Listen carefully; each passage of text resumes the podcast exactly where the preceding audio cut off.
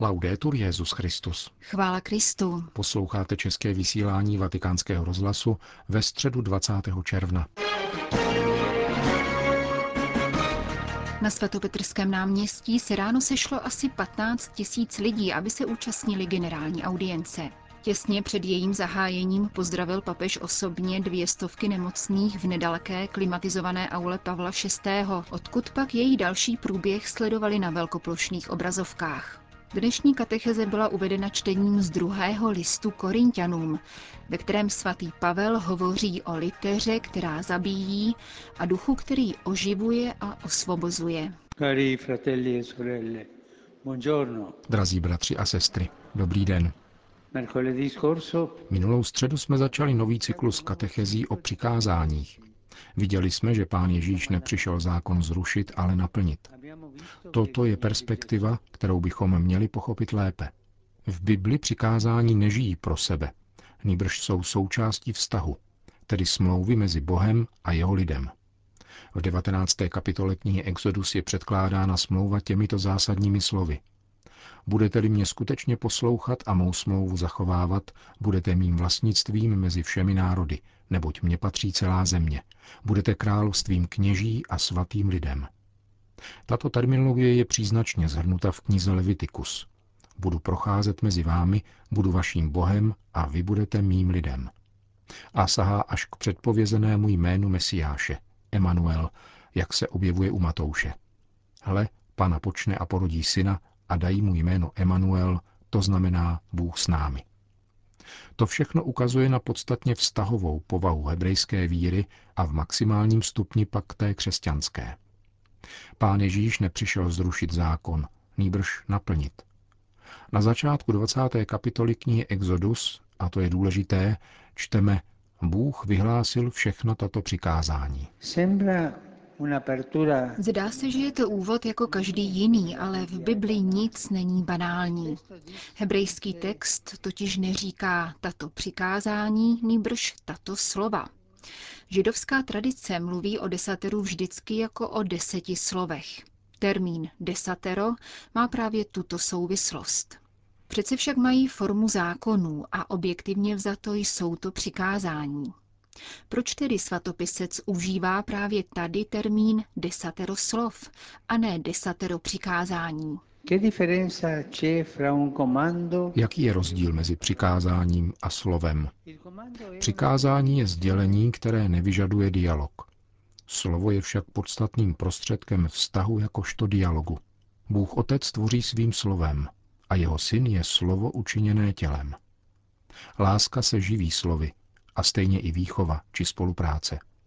Dva lidé, kteří se nemají rádi, nedovedou komunikovat. Když někdo promluví k našemu srdci, končí naše samota. Obdrží se slovo a nastává komunikace. Přikázání jsou boží slova. Bůh se těmito deseti slovy sdílí a očekává naši odpověď. Něco jiného je dostat příkaz a něco jiného je vnímat, že se někdo snaží k nám promlouvat. Dialog je mnohem víc než sdělení nějaké pravdy. Mohu vám například říci, dnes je poslední jarní den, poslední den horkého jara. Toto je pravda, nejde o dialog. Ale řeknuli vám, co si myslíte o tomto jaru, pak začíná dialog. Přikázání jsou dialogem, ke kterému dochází pro radost z rozmlouvání a pro ono konkrétní dobro, které prostřednictvím slov vzájemně sdílí ti, kteří se mají rádi. Je to dobro, které nespočívá ve věcech, nýbrž v samotných osobách, které se v dialogu vzájemně odevzdávají. Tato diference však není něco umělého. Pohleďme, co se stalo na počátku. Pokušitel, ďábel, se v tomto bodě snaží muže a ženu oklamat. Chce je přesvědčit, že Bůh jim zakázal jíst ovoce ze stromu poznání dobra a zla, aby si je podrobil. Právě v tom spočívá problém. Je tato první norma daná Bohem člověku výrazem své vole despoty, který zakazuje a donucuje, a nebo starostlivosti tatínka, který pečuje o svoje maličké a chrání je před sebezničením? Je to slovo nebo příkaz? Nejtragičtější z řady rozmanitých lží, které had řekl Evě, je předstírání, že božství je žárlivé. Říká, ale ne, Bůh na vás žárlí. Božství uzurpuje. Bůh nechce, abyste měli svobodu. Fakta dramaticky dokazují, že had lhal. Předstíral, že slovo lásky bylo příkazem. Člověk stojí na rozcestí. Vnucuje mi Bůh něco, anebo o mne pečuje. Jsou jeho přikázání pouhým zákonem, anebo slovem péče, kterou mi prokazuje. Je Bůh vlastníkem či otcem? Bůh je otec, na to nikdy nezapomeňte. I v těch nejhorších situacích myslete na to, že máme otce, který nás všechny má rád. Jsme nevolníci nebo synové. Tento boj uvnitř i mimo nás neustále probíhá. Tisícekrát musíme volit mezi smýšlením otroka a smýšlením syna. Příkaz je od vlastníka, slovo od otce. Duch svatý je synovským duchem, Ježíšovým duchem.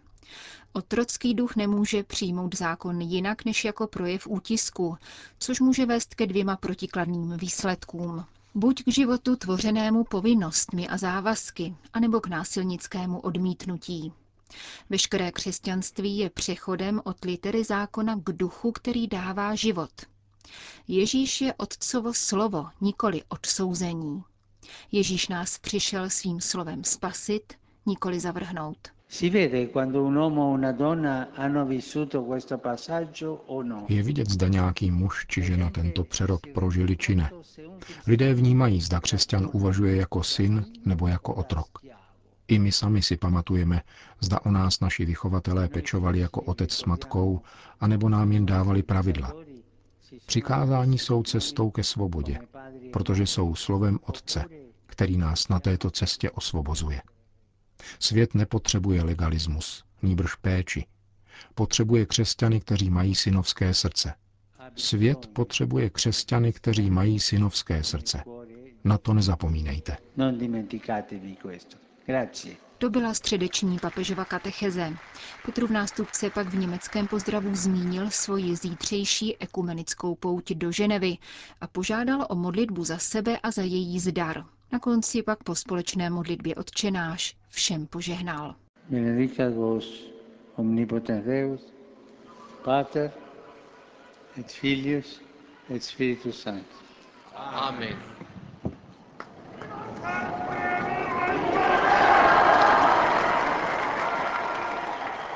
Další zprávy. Vatikán Ženeva. Rodiče by měli mít možnost volit takové školy, které zrcadlí jejich hodnoty. Tento požadavek svatého stolce formuloval arcibiskup Ivan Jurkovič na ženevském 38. zasedání Rady pro lidská práva OSN, které se mimo jiné zabývá právem na vzdělání. Stálý pozorovatel svatého stolce v ženevských institucích spojených národů zároveň připomenul, že katolická církev toto právo naplňuje nabídkou více než 200 tisíc škol a tisícovky univerzit. V globalizovaném světě je zapotřebí, aby se vzdělání zakládalo na gramatice dialogu, vedoucí k setkávání a docenění kulturní a náboženské různosti, vysvětlil monsignor Jurkovič. Tohoto ambiciozního cíle však nelze dosáhnout ideologickou kolonizací, která tlumočí milné názory o přirozenosti člověka a společnosti, jež protiřečí moudrosti národů i náboženství, dodal. Rodičům náleží přednostní a nestizitelné právo na výchovu dětí, zdůraznil vatikánský diplomat. Uznání tohoto principu znamená pro rodiny možnost volit si takové školy, které lépe zrcadlí základní hodnoty vyznávané rodinou. Tato svoboda je skutečně klíčová a umožňuje, aby vzdělání naplňovalo hlubší roli ve všestraném pokroku dané společnosti. Delegace svatého stolce dále vyzdvihla, že každý člověk má nezadatelné právo na vzdělání Cílem vzdělání je totiž utvářet člověka tak, aby sledoval svůj poslední cíl a měl na mysli obecné dobro společnosti, již je součástí. Agenda 2030 po vládách požaduje uvolnění finančních zdrojů na příležitosti trvalého vzdělávání všech osob, poznamenal monsignor Jurkovič. Avšak mezinárodní společenství by mělo podporovat úsilí všech zemí, které usilují o vzdělání pro své národy – Katolická církev v tomto smyslu přispívá vlastní sítí 200 tisíc škol a tisícovky univerzit, aby tak občanům zítřka poskytla účast na kulturním dědictví jejich společnosti a přípravu na dialog s muži a ženami, žijícími ve stále propojenějším světě. Uzavřel stálý pozorovatel svatého stolce v ženevském sídle OSN. Řím.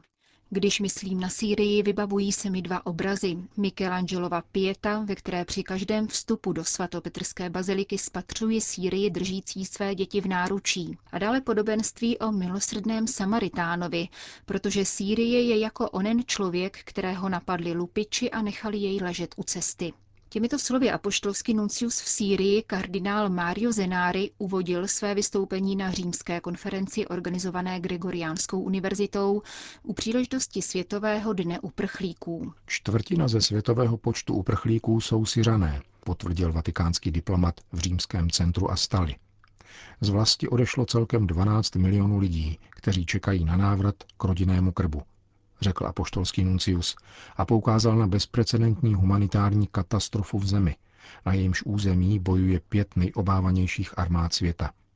Nejvyšší daň za válečné běsnění, jako vždy, platí děti. Pouze ve východním Alepu žije na ulici až 6 tisíc opuštěných sirotků. Dětí nikoho. Některé ženy se musí sami starat o početné potomstvo, protože jejich manželé buď zemřeli ve válce, anebo zmizeli – v Sýrii totiž v posledních letech zmizelo opravdu hodně lidí, popisoval kardinál Mario Zenári na římské konferenci. Naštěstí, pokračoval, se občas najde nějaký milosrdný Samaritán, jako lékaři a zdravotníci, kteří obětavě pomáhají syrskému obyvatelstvu a to i za cenu vlastního života. Polovina nemocnic byla zničena a 700 lékařů zavražděno. Právě proto jsme co nejdřív chtěli obnovit plný provoz ve třech katolických nemocnicích, které fungovaly z 20 Obdrželi jsme bezprostřední papežovu podporu, řekla apoštolský nuncius, a dnes poskytujeme péči každému, kdo ji potřebuje, ať už je to Petr či Mohamed. Většinou však přicházejí muslimové, protože křesťané v současnosti zastupují pouhá 2% syrských obyvatel, poznamenal kardinál Zenári kdy se zastávali významné politické funkce, včetně úřadu ministerského předsedy. Nyní mají mnohé křesťanské domy zakryté okenice. Zavřelo se tak syrské okno do světa.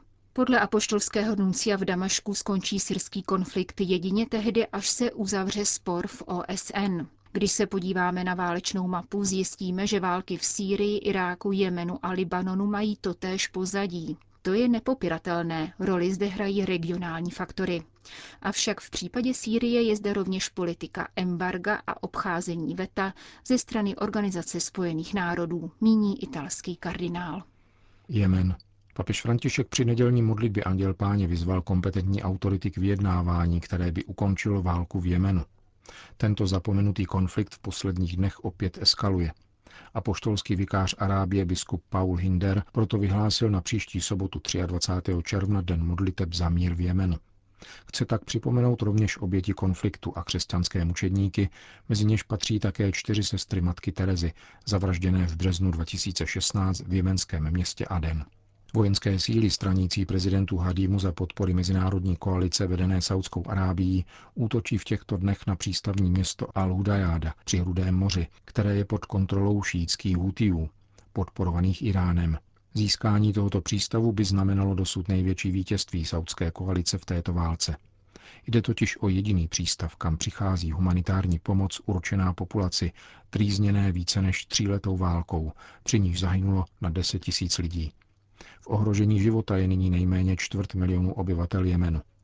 Jak dodává Monsignor Hinder, jde o strategicky významnou a životně důležitou oblast pro tuto zemi – Humanitární pomoc proudící z tohoto přístavu zásobuje zejména obyvatele náhorních planin a horských oblastí. Pokud tato pomoc ustane, varuje apoštolský vikář Jižní Arábie, dojde k tragédii ještě větší. Budoucí vývoj situace vidí spíše pesimisticky. Prozatím převládá logika přímého střetu všechno nebo nic, což nepřeje řešení situace, dodává apoštolský vikář. Jistou naději lze nicméně hledat ve výroku iránského prezidenta Hasana Ruháního, který v pondělí prohlásil, že vojenské řešení jemenské krize neexistuje a vybídl všechny země, aby přispěli k bezpečnosti a stabilitě této země. Končíme české vysílání vatikánského rozhlasu. Chvála Kristu. Laudetur Jezus Christus.